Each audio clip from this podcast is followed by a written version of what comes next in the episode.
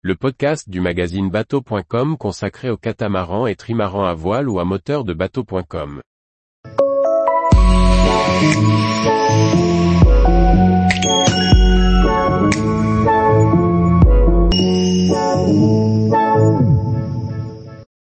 Venige à la pagaie pour la Vogalonga, à faire au moins une fois dans sa vie. Par Briag Merlet. Chaque année, la Vogalonga réunit plusieurs milliers d'embarcations à propulsion humaine sur la lagune de Venige. Roselyne y a participé avec le Dragon Boat de son club de canoë-kayak, et partage avec nous photos et ressentis sur une navigation hors norme. Roseline pagaie régulièrement dans son club de Gignac, à proximité de Montpellier. C'est avec l'association qu'elle s'est rendue à Venige pour la Vogalonga 2023, une grande randonnée à travers les eaux de la Sérénissime. Elle nous explique, dans l'année, je pagais avec un groupe de seniors et de femmes atteintes de cancer du sein. L'un des encadrants avait déjà fait la Vogalonga en kayak de mer et a proposé de monter un projet pour le faire en dragon boat. Nous avons donc monté un groupe exprès pour cela, avec un équipage de 12, âgés de 17 à 77 ans.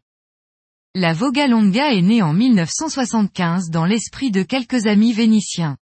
Déjà à l'époque, le développement des bateaux à moteur et leur sillage mettait en péril le mode de vie et le patrimoine de Venige. En signe de protestation, il lance le 8 mai 1975 un rassemblement de bateaux à rames, défilant sur le plan d'eau.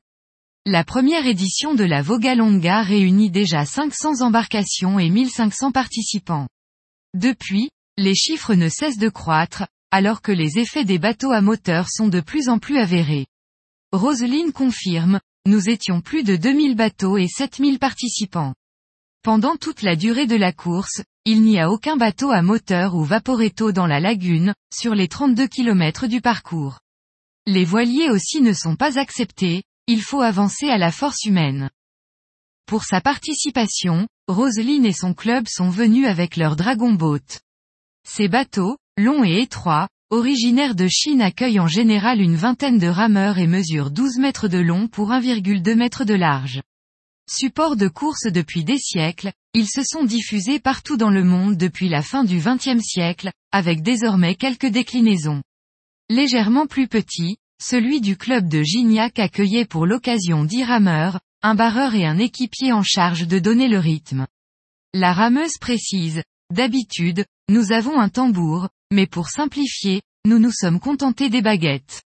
Il y avait d'autres dragon boats avec leurs tambours sur l'eau, ce qui participait de l'ambiance festive, avec aussi des gens costumés et toutes sortes de bateaux.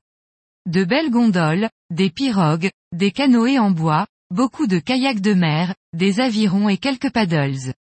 Les gens parlaient d'un bateau à l'autre en se croisant. De son expérience, Roselyne retient en conclusion l'aventure humaine et la beauté des lieux, l'équipage ne se connaissait pas si bien et la Vogalonga a permis de créer un groupe. Le parcours part de Venige vers Burano et Murano avant de revenir en descendant le Grand Canal.